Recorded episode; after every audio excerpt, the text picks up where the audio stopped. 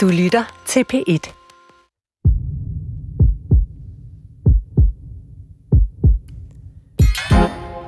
Der går et spøgelse gennem sundhedspolitik. Ulighedens spøgelse. Og i år lader det til, at der er sat en klapjagt ind på ulighedens spøgelse fra mange kanter. Fra Christiansborg, hvor man i maj landede en delaftale om en sundhedsreform, der blandt andet skal arbejde mod ulighed i kræftbehandling, og hvor ulighed i sundhed i det hele taget fylder meget. Og fra Sundhedsstyrelsen, hvor man i marts udgav en oversigt over social ulighed i mødet med sundhedsvæsenet. Det supplerer en rapport fra 2020, der i det hele taget bredt handlede om ulighed. Og det er da også rigtigt, at hvis man med et knips kunne fjerne uligheden i sundhed, så ville det batte mere på danskernes helbred end noget andet hypotetisk knips. Per 100.000 danskere er der på et år bare 150 flere dødsfald blandt 24-65-årige lavt uddannede danskere end blandt de højst uddannede. Så det er altså 150 per 100.000 danskere, man hver eneste år ville kunne redde. Men ærligt talt, ulighed i sundhed skyldes jo altså sort på hvidt, at lavt uddannede ryger mere, bevæger sig mindre, spiser mere usundt, yadi. Er vi helt væk fra skiven med al den snak om systematisk ulighed, og nu må samfundet, politikerne tage ansvar? Handler det ikke snarere om eget ansvar? At nogle mennesker simpelthen er bedre til at tage ansvar for deres egen sundhed end andre. Og skal jeg, som uddannet læge, virkelig bruge min dyrebare tid på en ufaglært håndværker, som ikke er klar til at stoppe med at ryge og drikke, når herre direktør Hansen har gjort sig umage med at researche sin sygdom inden konsultationen, stiller bedre spørgsmål og rent faktisk retter sig efter de råd, han får? Velkommen til Sygt Nok, i dag om social ulighed. Og dermed altså også hjertelig velkommen til mine tre gæster i dag. Helene Probst, vicedirektør i Sundhedsstyrelsen. Velkommen til dig. Tak. Og Annette Kær Ersbøll, professor på Statens Institut for Folkesundhed ved Syddansk Universitet. Tak. Og Connie Timmermann, lektor og psykolog hos Center for Forskning i Patientkommunikation, også på Syddansk Universitet. Velkommen til dig, Connie. Tak. Helene, i tredje linje i den her rapport, der blev udgivet i marts om social ulighed i møde med sundhedsvæsenet, der står der, Sundhedsstyrelsen arbejder målrettet på at sikre sundhed for alle. Hvad mener I med sundhed for alle? Jamen, for sådan en 7-8 år siden, der ændrede Sundhedsstyrelsen sin mission til at være sundhed for alle. Og hvis du kigger på alle vores publikationer, så er der det her hjerte og plus og den her cirkel, og cirklen symboliserer jo alle. Det her med alle, det kan man nogle gange godt tænke, at det er sådan for de fleste, men vi betragter det virkelig som alle. Og det betyder det her med også at få de sidste med.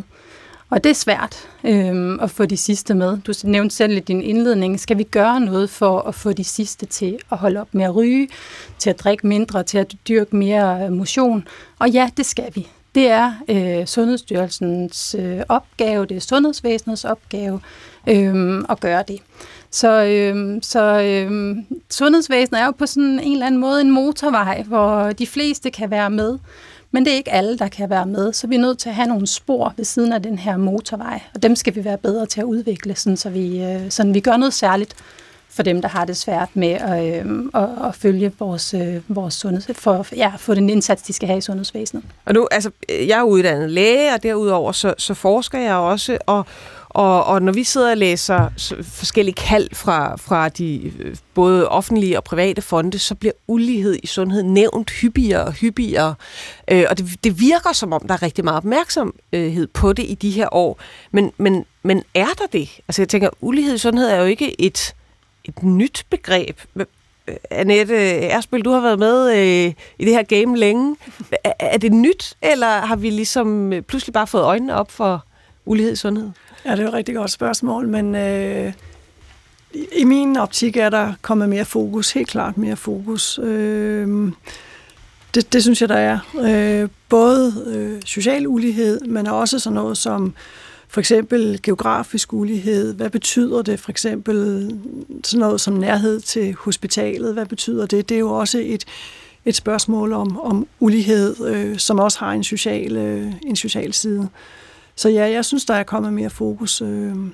Men hvis man kigger sådan det helt store perspektiv, så et begreb om, at jamen altså, pøbelens sundhed er formentlig dårligere end elitens.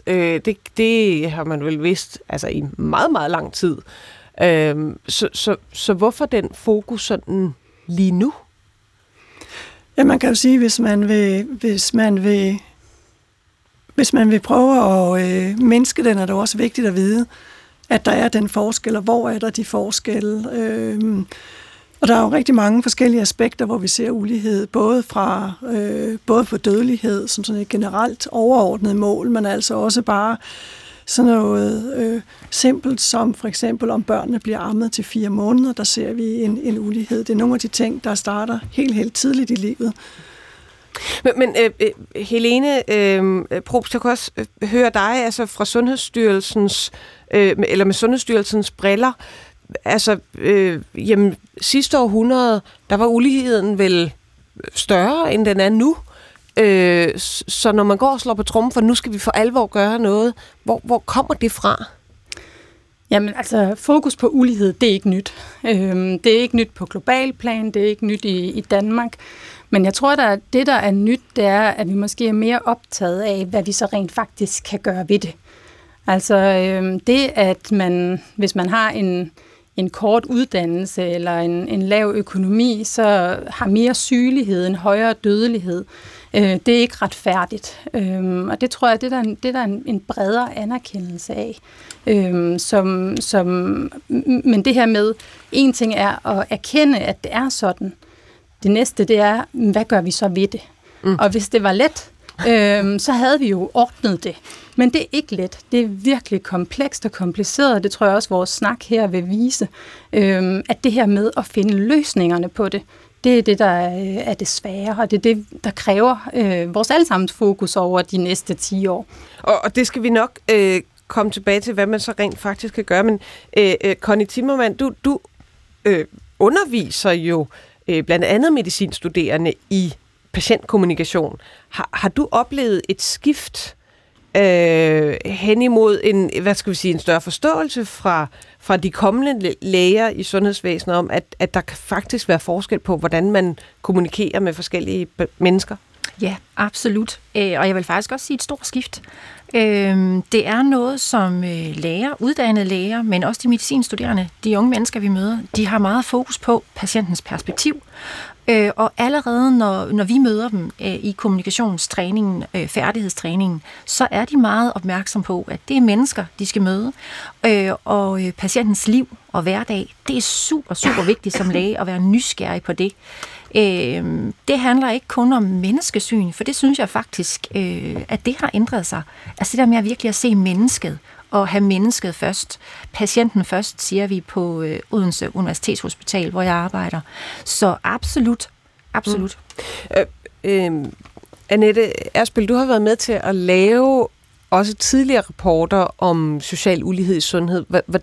Hvordan er udviklingen i dette århundrede, altså fra 20'erne, eller fra 0'erne til 10'erne til 20'erne? Hvis man ser på den sociale ulighed, så må vi sige, at den er enten uændret, eller også er den faktisk blevet større.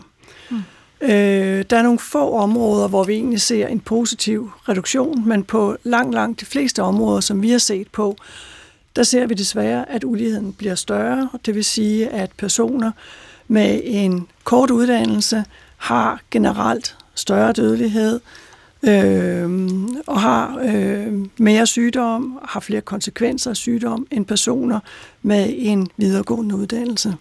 Så det er desværre en tendens, vi ser. Enten er det uændret, eller også er det på flere områder faktisk stigende. Og man kan jo også måle ulighed uden for sundhedsvæsenet, altså på eksempelvis økonomisk ulighed, og hænger, kan man se, at den ulighed, der ses i sundhed, altså i for eksempel dødelighed, hænger sammen med økonomisk ulighed? Ja, den er også stigende. Altså, så de to ting følges ad? Ja, det går i samme retning, kan man sige. Det gør det. Helene Probst, nu er der så kommet en rapport i marts, der handler om social ulighed i møde med sundhedsvæsenet. Hvorfor lige tage fat i sundhedsvæsenet? Altså man kunne også kigge på kramfaktorerne, kost, rygning, alkohol, motion. Hvad er det lige med mødet med sundhedsvæsenet, der er så vigtigt? Jamen altså, det her med, at du har en højere forekomst af sygdom, fordi at du har en kort uddannelse eller en dårlig økonomi, det er jo en del af det.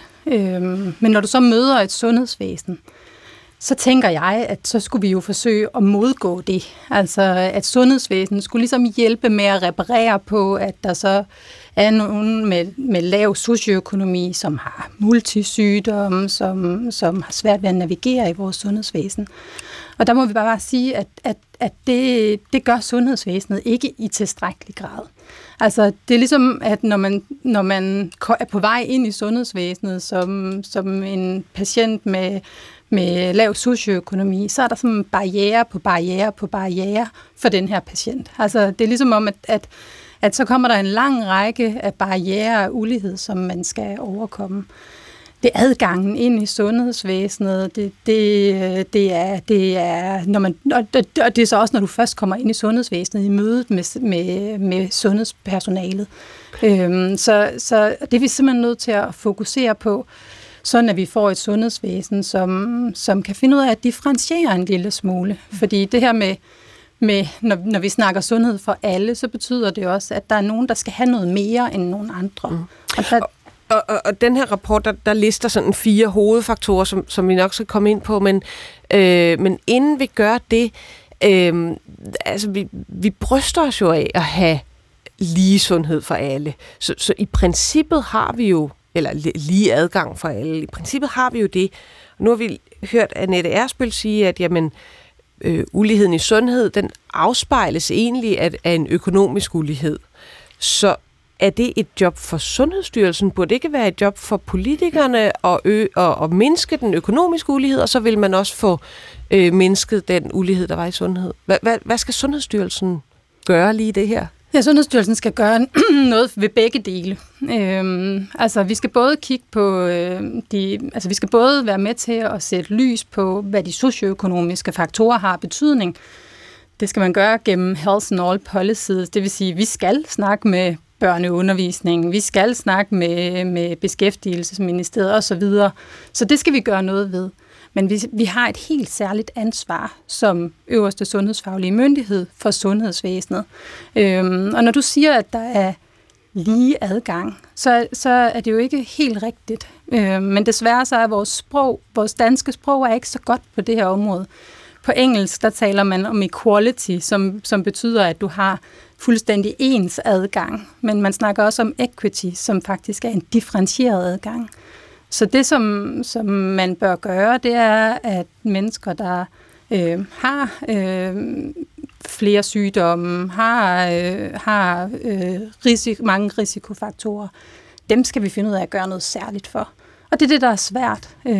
Og det kan man både gøre på det mere sådan strukturelle plan, men det kan man også gøre mere i mødet med den enkelte. Så det er det, vi er nødt til at arbejde med. Så man simpelthen siger, altså dem, der har brug for mere, de får også mere, og dermed får man egentlig lighed ved at behandle mennesker ulige. Ja, præcis. Du er nødt til at stratificere. Det er vi ikke særlig gode til i dag. Vi er meget optaget af den her geografiske lighed, at alle får nøjagtigt det samme tilbud. Men på den måde skaber vi ikke lighed. Vi er nødt til at differentiere for at skabe reel lighed i indsatsen, og også i konsekvensen af at være blevet syg. Og nu, altså, det er jo tit fremhævet, man bliver ikke syg af et postnummer. Man bliver heller ikke syg af det, der står på ens lønseddel eller ens uddannelsesniveau.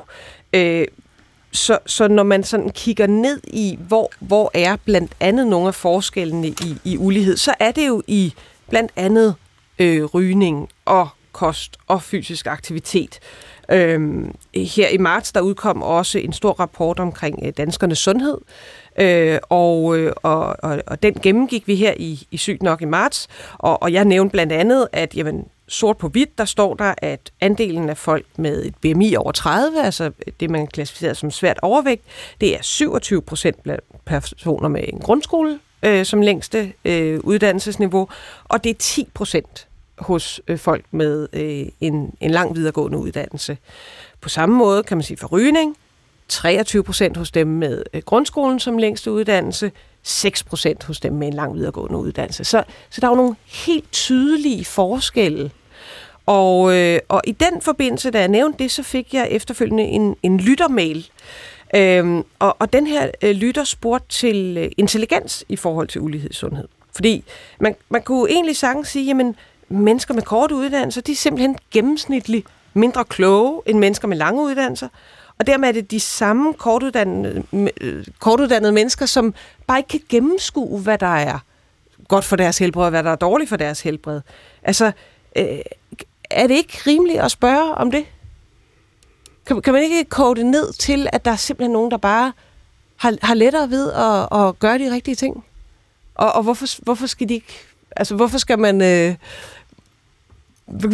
prøve at ændre på det? Ja. Ja, altså, jeg synes egentlig måske ikke, at det er sådan det mest brændende spørgsmål for mig. Fordi at bare give et eksempel på for eksempel mennesker med psykiske lidelser, som jo er nogle af dem, mange af dem vil også have fysiske lidelser, altså og mange af dem vil også have mange risikofaktorer, rygning, et overforbrug af alkohol, nogen også stoffer. Så her har vi at gøre med en gruppe mennesker, som virkelig er ramt af social ulighed, og som også er multisyge. Når vi kigger på, når vi spørger, om de gerne vil holde op med at ryge og dyrke mere motion, så har de fuldstændig samme lyst til det, som den øvrige befolkning. Faktisk ligger de lidt højere på nogle af faktorerne. Og vi ved også, at det faktisk kan lade sig gøre. Altså vi ved, at vi kan... for eksempel har man i Vejle haft et særligt tilbud til mennesker med psykiske lidelser om rygestop. Men der skal gøres noget særligt. De skal ikke ind i det vanlige tilbud, det tilbud, som alle andre, som gerne vil holde op med at ryge for. De skal have noget særligt, og så kan man faktisk godt få et lige så højt niveau af folk, som holder op med at ryge. Og det synes jeg i virkeligheden, det der for mig er brændende. Det er, men vi har nogle mennesker, som regel faktisk gerne vil holde op med at ryge, som gerne vil ændre en risikoadfærd, men fordi deres tilværelse er vanskelig, og fordi de har mange andre udfordringer, så er vi nødt til at gøre noget særligt for at hjælpe dem. Og det synes jeg er et sundhedsvæsens opgave. Man kan også sige, når man så rent faktisk kigger på, der er jo lavet nogle studier, hvor man både har målt IQ og har målt uddannelsesniveau, og har kigget på eksempelvis BMI og svær overvægt, altså BMI over 30. Og der kan man bare se, at når man så korrigerer for de to ting sammen, så er det faktisk uddannelsesniveauet, der tæller langt mere. Så det er jo ikke fordi, at man er dum, at man ikke kan finde ud af at følge kostrådene. Man kan ikke kode det ned til det. Der er andre ting på spil. Helene Probst? Ja, jeg tænker også, altså det er også nogle gange sådan lidt, nogle gange skal vi huske hønen og ægget, ikke? Altså fordi nogen bliver også ramt tidligt i livet af en sygdom igen, altså psykisk sygdom, som man bliver ramt af tidligt i livet. Den mentale mistrivsel også hos en stor del af vores unge, kan jeg da også godt være bekymret for, kan påvirke, om man får taget en uddannelse, så der er også den anden vej rundt, at vi ser også, at folk, som får en sygdom tidligt i livet, de får svært ved at få en uddannelse og komme i job, og det får konsekvenser for ens sociale liv. Mm.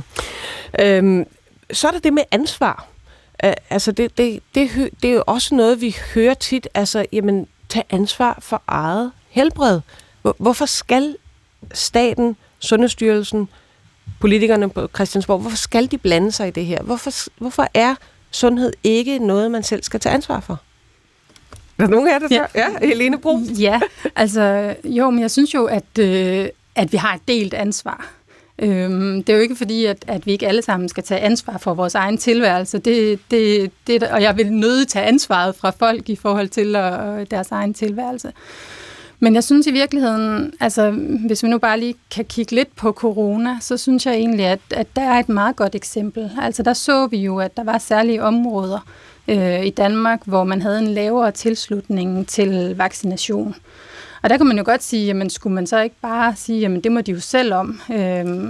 Men der synes jeg, at man som sundhedsmyndighed har en opgave i at finde ud af, hvorfor deltager i et bestemt boligområde. Hvorfor er der en lavere tilslutning til vaccination? Min opgave er at sikre, at de har fået den rette information. Altså at de har fået et let tilgængeligt tilbud. Så det her med, at man som myndighed, som sundhedsvæsen, som sundhedsprofessionel har en opgave i at finde ud af, jamen den du sidder overfor, har de virkelig forstået konsekvenserne af det valg, de har taget. Og det synes jeg, det er det, der er opgaven. Så man har det frie valg, man har sit eget ansvar, men vi har som myndighed og som sundhedsprofessionelle og som læge en opgave i at finde ud af, jamen har man rent faktisk forstået, hvilke konsekvenser det har, og har vi givet et tilbud, som er til at følge. Så på den måde synes jeg, man kan se det. Connie Timmermann, sådan på det kommunikationsmæssige plan, kunne man ikke argumentere for, jamen sundhedsvæsenet og sundhedspersoners opgave, det er at lægge mulighederne frem, og så må den enkelte tage stilling. Altså, vil du ikke stoppe med at ryge, så er det din sag.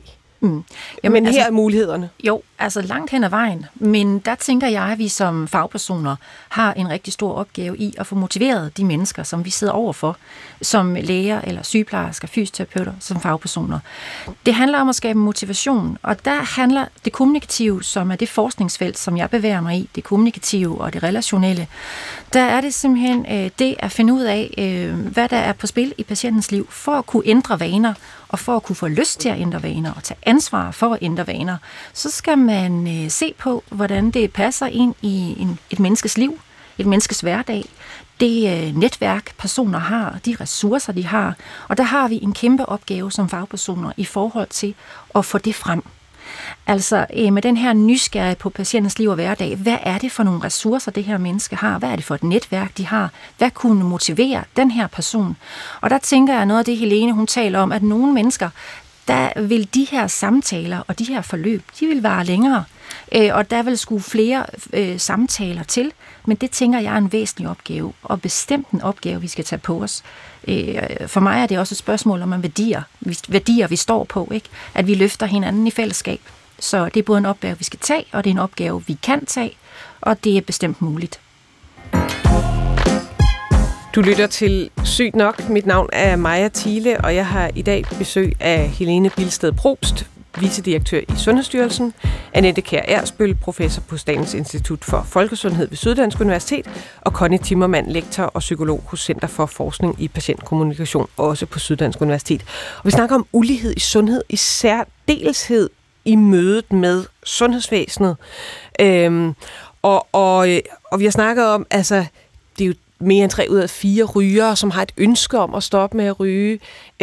Der er ikke en person, jeg i hvert fald kender eller har mødt nogensinde, som ikke har været interesseret i at have et godt helbred, få et godt helbred.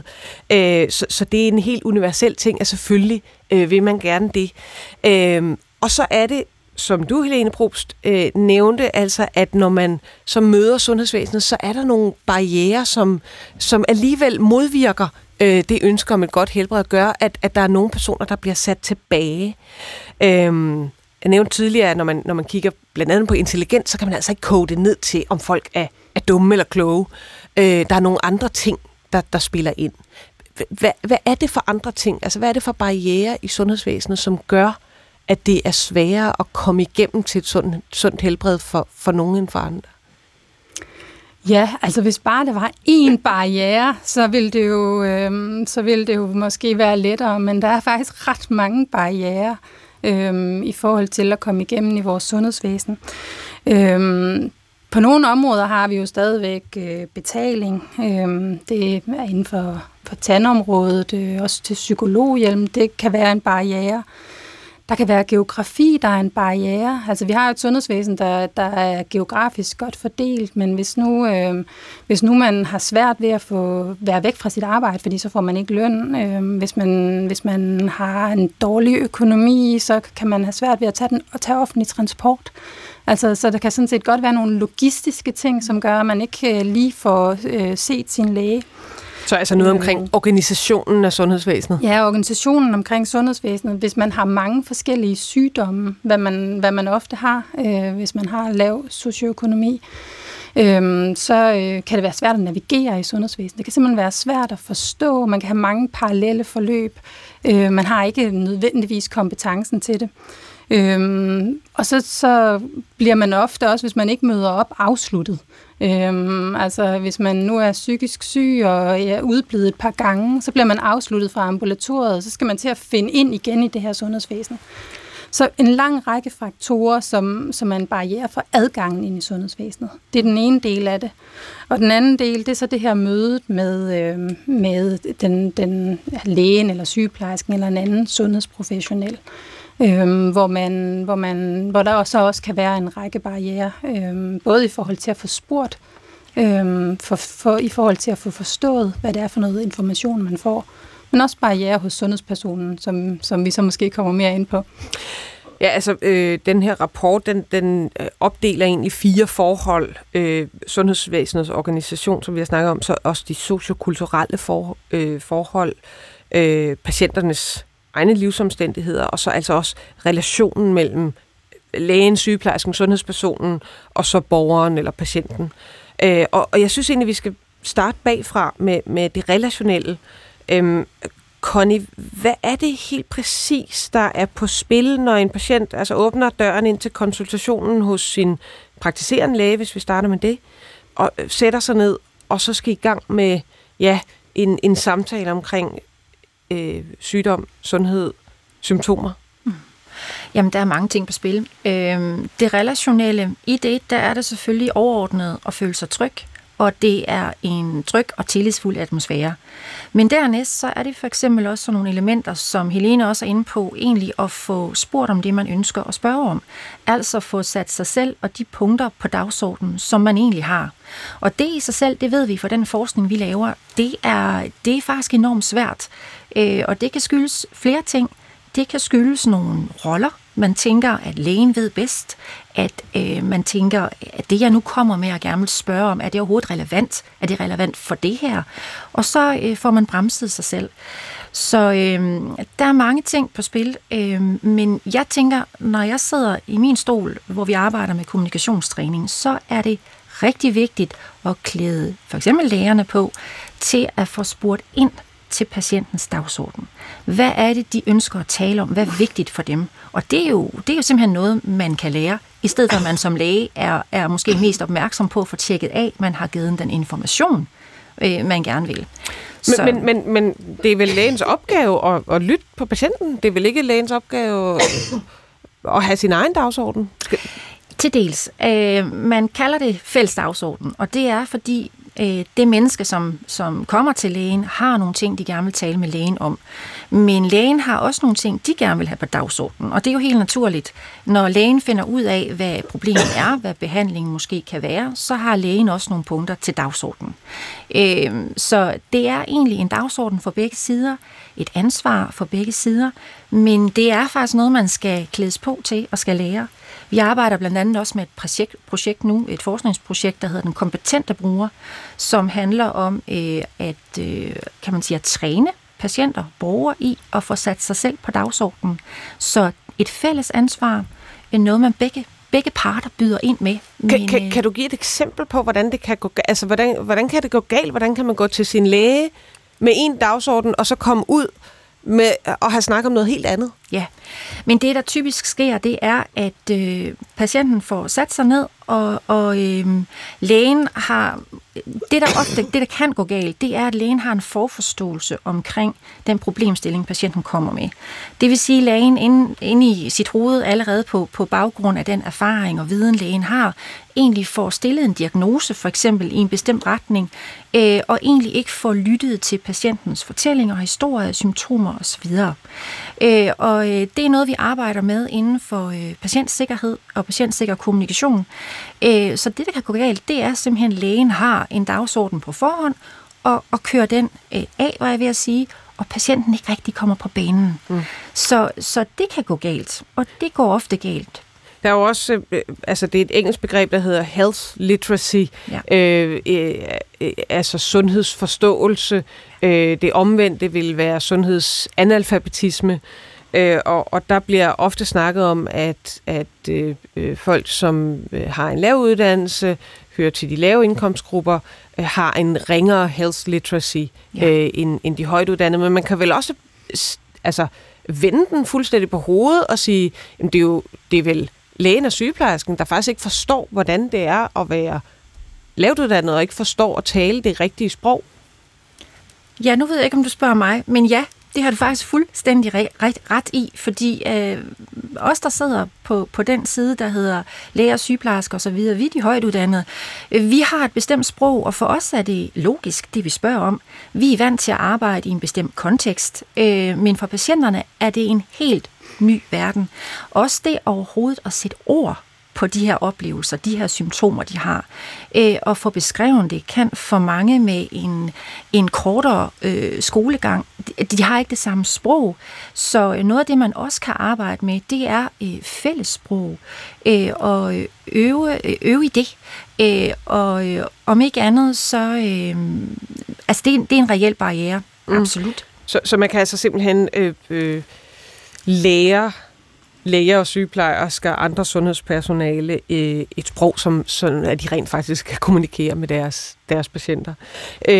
Hvis man zoomer lidt yderligere ud, så kan man også se, at brugen af sundhedsydelser, altså der er ikke stor forskel i for eksempel brugen af praktiserende læge, det bruger stort set alle danskere, men eksempelvis screeningsprogrammerne, der er især i forhold til livmoderhalskræft et bedre brug af screeningsprogrammerne blandt de højt uddannede.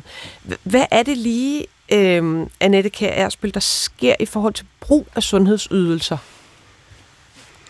Ja, det er et rigtig godt spørgsmål, og det er jo lige præcis sådan noget, som du nævner, for eksempel nogle af vores screeningsprogrammer, at der er en betragtelig forskel. Man får jo en invitation, og tager man imod den invitation, og det ser vi bare en ganske stor ulighed i, at tage imod det tilbud, der er. Og er det så fordi, at Helene Probst og hendes kolleger i Sundhedsstyrelsen simpelthen ikke bruger de rigtige ord, når de sender den invitation ud, apropos health literacy? Ja, det er jo et rigtig godt spørgsmål, hvad der helt konkret er gældende, men nogle af de kvinder kan jo så også have børn, hvor der er problemer i skolen, eller de er syge, de har andre ting. Altså, at der simpelthen er så mange ting, der fylder, så det her med lige at huske selv at komme til screening, huske at få sine børn vaccineret, få dem til tandlæge og så videre, at det er nogle ting, der simpelthen samlet set fylder, og det er fordi simpelthen ikke er fuldt op på. Ja, altså det er jo noget, vi har vidst gennem lang tid, at der er ulighed på de her områder, både i forhold til børnevaccination, men også i forhold til screening. Og det er også områder, hvor man må sige, at vi som sundhedsmyndighed ikke er lykkedes. Nu har vi, i forhold til vaccination mod covid, der har vi gjort os nogle nye erfaringer. Og jeg tror, at nogle af de nye erfaringer, dem skal vi altså forsøge at applicere på nogle af de andre områder, hvor vi ikke er lykkedes indtil nu. Og det vi lærte med covid, det var, at først så gjorde vi det, at vi tænkte information. De har ikke fået tilstrækkelig information. Vi oversatte alle vores pjecer, 14 sprog. Så tænkte vi, at det er også nogle lidt komplicerede pjecer. Vi bliver nødt til at lave nogle pjecer, som folk med en kort uddannelse også har bedre mulighed for at forstå. Så det gjorde vi også. Det hjalp heller ikke sådan rigtig så godt. Så tænkte vi tilgængelighed. Altså vi må derud. Biler ud i områderne.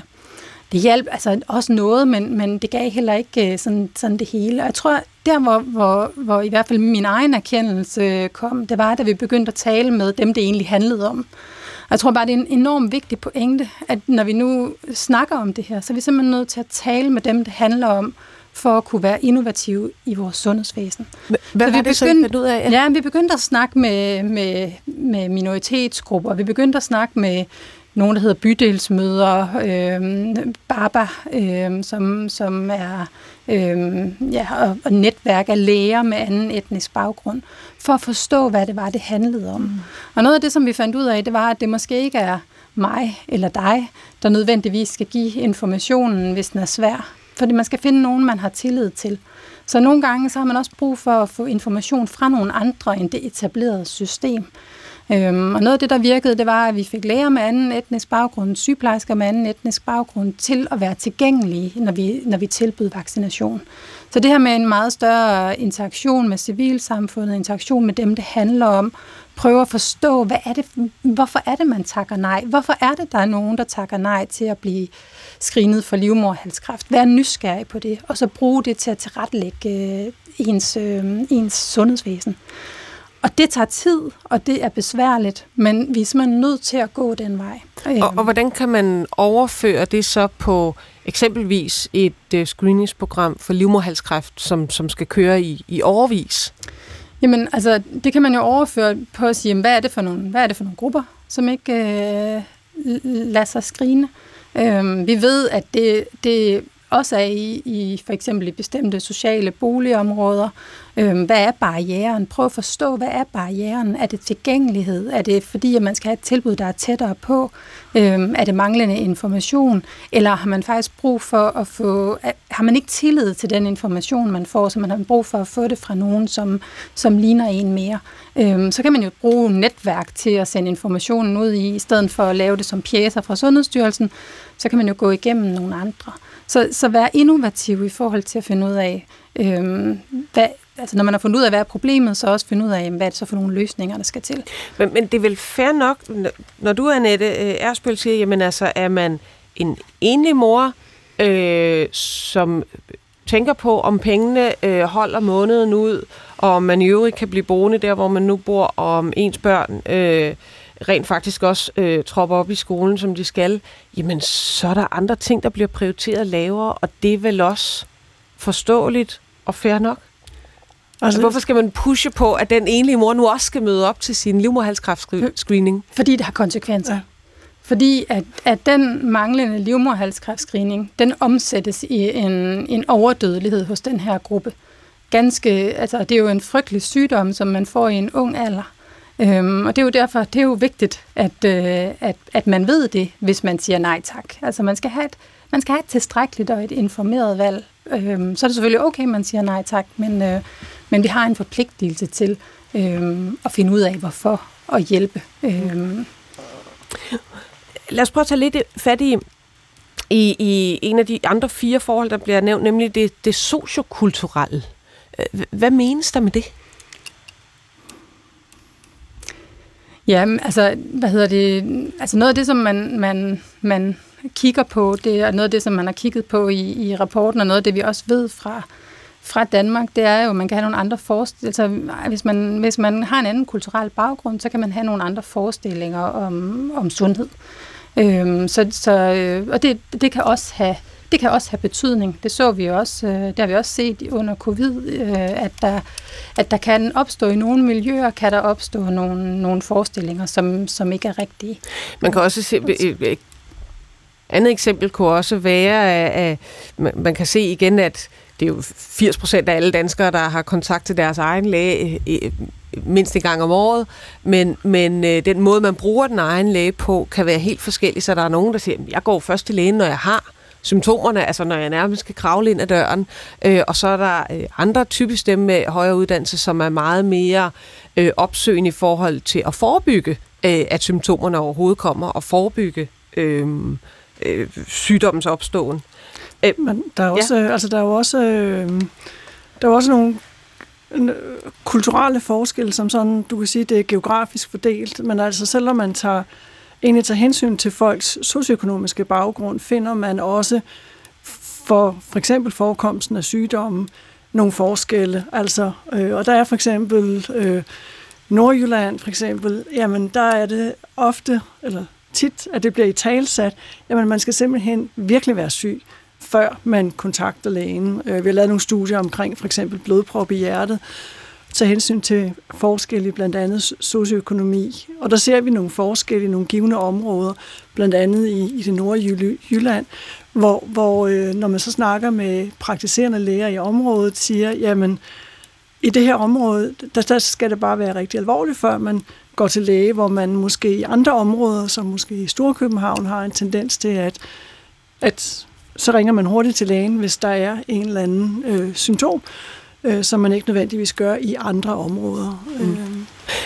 Connie, Connie Timmermann, jeg kunne også tænke mig at høre dig. Hvordan kan man kommunikativt og relationelt arbejde med at forstå folk, der kommer med en helt anden kulturbaggrund, altså, og det kan også bare være imellem en læge og en ufaglært. Hvordan kan man, lære det fælles fodslag på sådan en 15-20 minutters konsultation? Jamen, det er da også en udfordring. Jeg tror først og fremmest, vi skal være rigtig gode til at lytte. Og jeg tænker, bag ved det, der ligger der en tilgang. En tilgang til et møde med et andet menneske, der hedder, at alle er ikke ligesom mig. Vi er forskellige, og nu har jeg sat mig for at prøve at forstå det her menneske, jeg sidder overfor.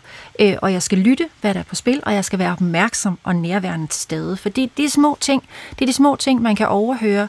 Det kan være pausen eller en sætning, der er gjort halvt færdig, som man bliver nødt til at spørge ind til eller følge op på. Man kan ikke bare antage, at folk tænker ligesom mig og laver de samme slutninger, ligesom jeg gør.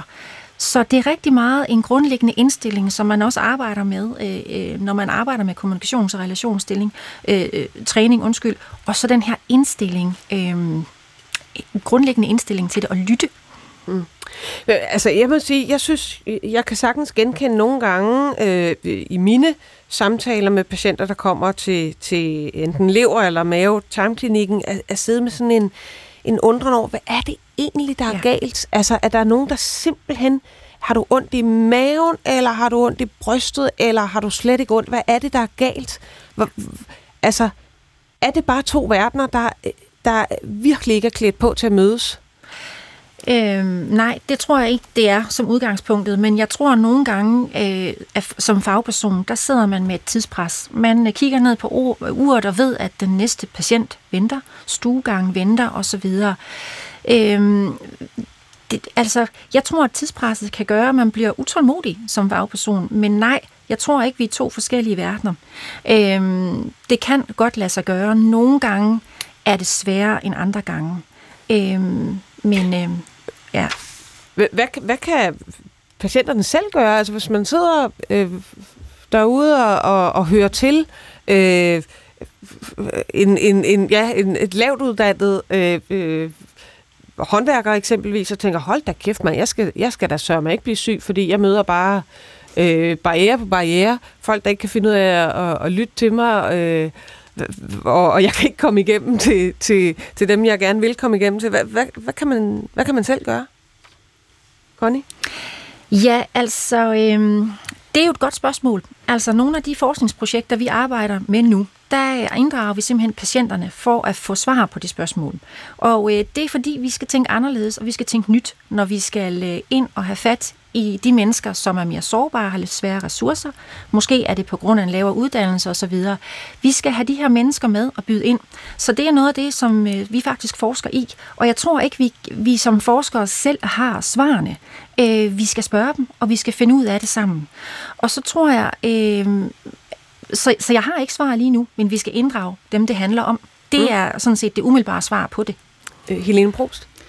Ja, så tror jeg også, vi skal... Altså, man kan sige, altså kvinden med gigtsygdom og diabetes og måske mange problemer i det sociale liv, og som du sagde, mange børn at tage sig af måske og arbejde.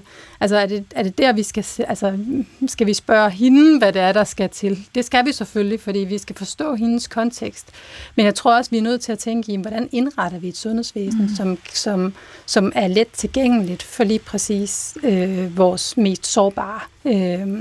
Og det kan jo være, hvis man har flere sygdomme, altså at man så ikke skal til lægen mange gange, men at man kan samle det, at man kan lave nogle løsninger, hvor man tænker det mere sammen, at vi får tænkt vores socialsektor og sundhedssektor mere sammen, så vi i højere grad ligesom kan få lavet et tilbud, som en kvinde med rigtig, rigtig mange problemer kan få hjælp i. Altså, så det er jo også det, der er vores opgave. Ja. Du lytter til Sygt Nok. Vi snakker om social ulighed i sundhed. Mit navn er Maja Thiele, og med mig i studiet har jeg Helene Bildsted-Probst, vicedirektør i Sundhedsstyrelsen, Annette Kær Ersbøll, professor på Statens Institut for Folkesundhed ved Syddansk Universitet, og Connie Timmermann, lektor og psykolog hos Center for Forskning i Patientkommunikation, også ved Syddansk Universitet. Og Helene Probst, du har jo lige taget hul på det. Altså, hvad kan vi så gøre ved det? Fordi en ting er, at nu kommer der den ene rapport efter den anden, som viser, at der er social ulighed i sundhed, og det er ovenikøbet en voksende ulighed. Men hvordan pokker kommer man det så til livs? Mm. Ja, og som jeg også sagde tidligere, altså, hvis der var en snuptagsløsning, så tænkte jeg, så stod vi her måske ikke.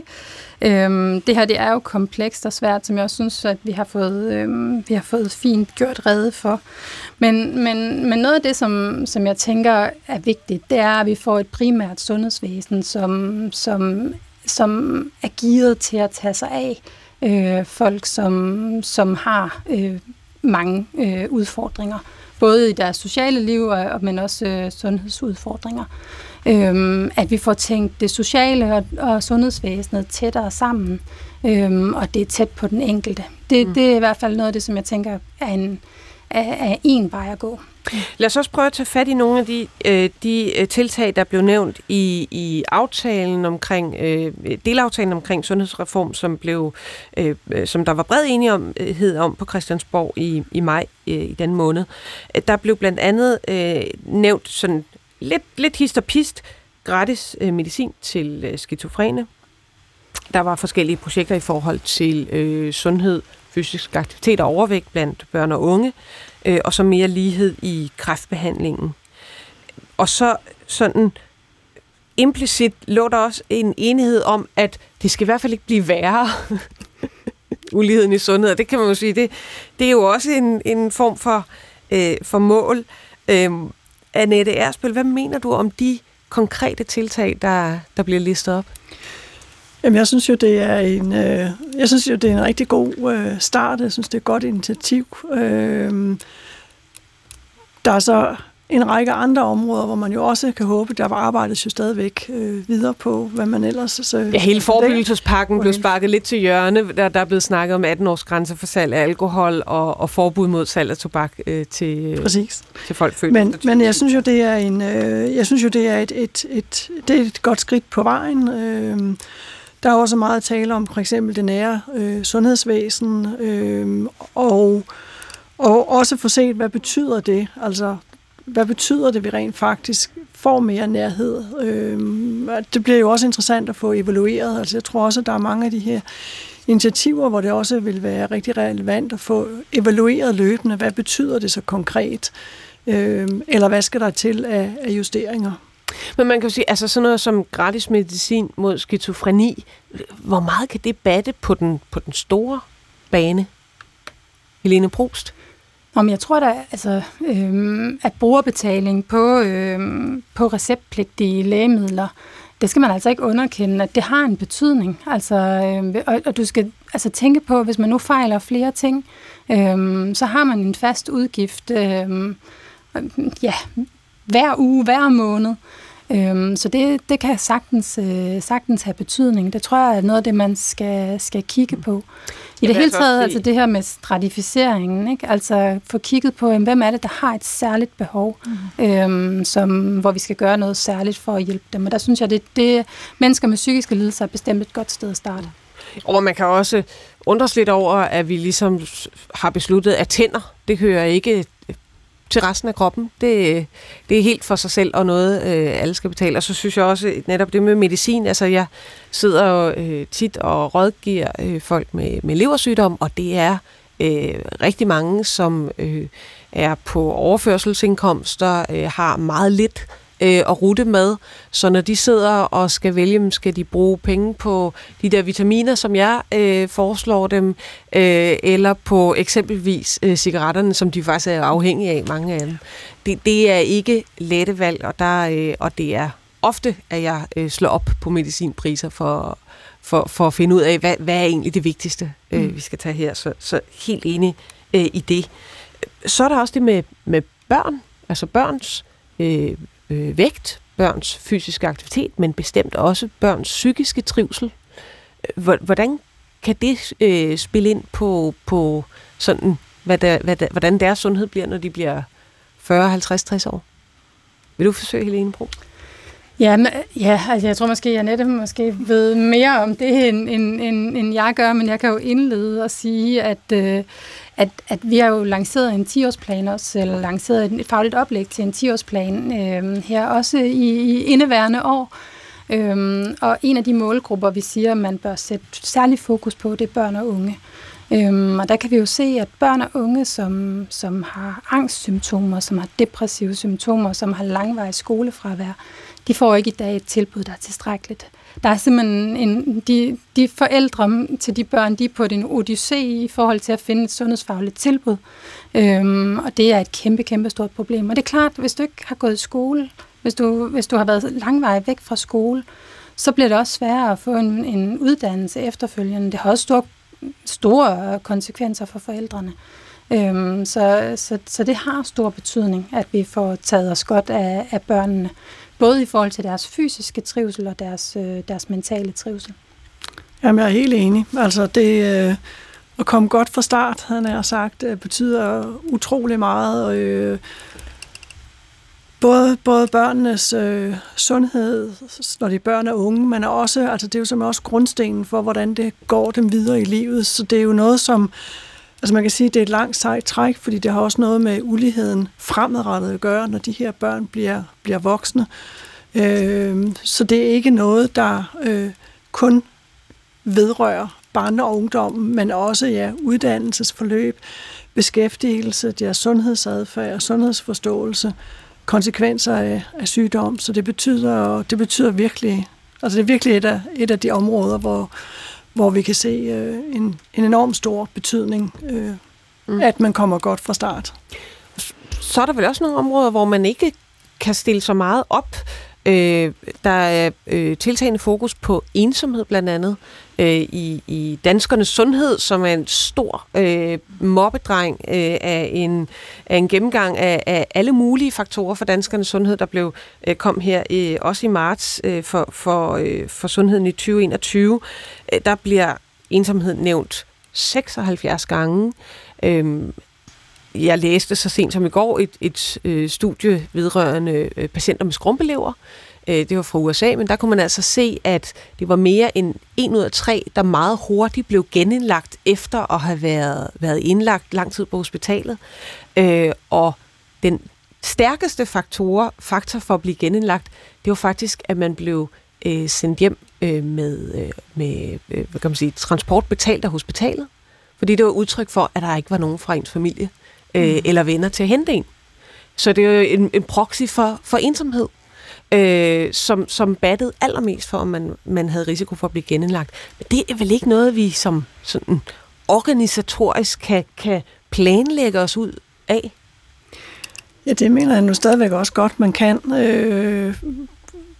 Både nu er det voksne, du taler om her, men altså både voksne og ældre, men også børn og unge, der er jo masser af tiltag, man kan gøre i forhold til at reducere ensomhed, som jeg da bestemt synes, at er et område, man skal tage fat i. Det er forskellige ting, afhængig af, hvad det er for aldersgrupper og grupper i det hele taget, vi snakker om, men det mener jeg er utrolig vigtigt. Mm. Så er der det med prioritering, fordi nu bliver der nævnt nogle ting. Helene Probst, du nævner, at vi skal gøre mere for dem, der har mindre. Typiske reaktion er jo, send more money. Er det ikke noget, som koster alt det her? Vi skal bruge flere ressourcer, flere personale, alle læger og sygeplejersker skal ind til Connie og undervises ekstra godt i kommunikation, så vi rent faktisk kan finde ud af at snakke sammen med folk med lavere uddannelse. Hvor skal alle de ressourcer komme fra? Jamen, altså lidt tilbage til vores indledende start om det der med alle. Jeg tror, at vi skal have differentieret lidt mellem alle. Det kan godt være, at det kommer til at koste nogle flere ressourcer, i hvert fald i en opstart. Men det kan godt være, at der er nogen, der skal have lidt mindre, for at der er nogen, der kan få lidt mere. Og det tror jeg, det skal vi ture og snakke om. At det ikke nødvendigvis alle skal have nøjagtigt det samme tilbud.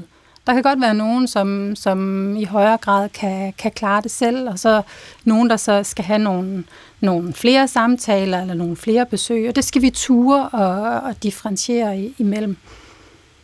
Altså, jeg kan jo sige, hvis jeg sidder i en konsultation og skal snakke med to herr Hansner, den ene med en lang uddannelse og den anden med en lav uddannelse, så ved jeg næsten på forhånd, hvilken konsultation, der kommer til at tage længst tid.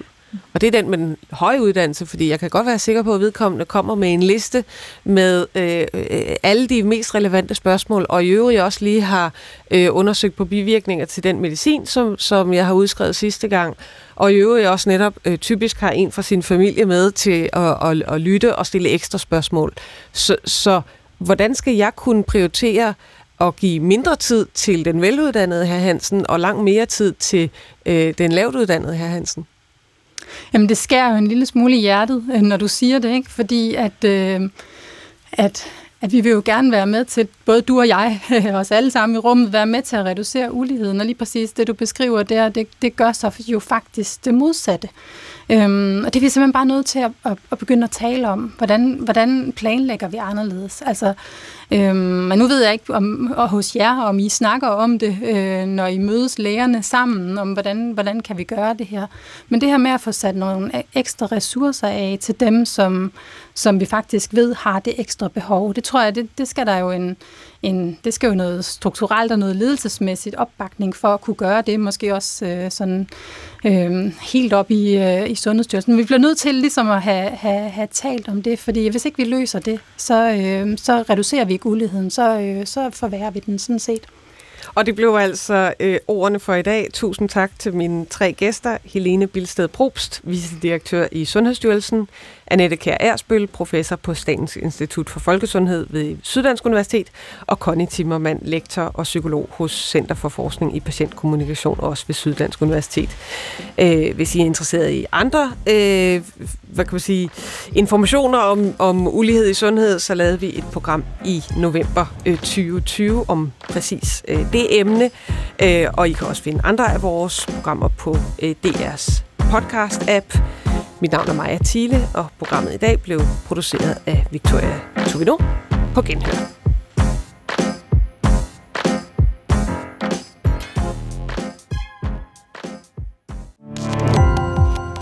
Gå på opdagelse i alle DR's podcast og radioprogrammer i appen DR Lyd.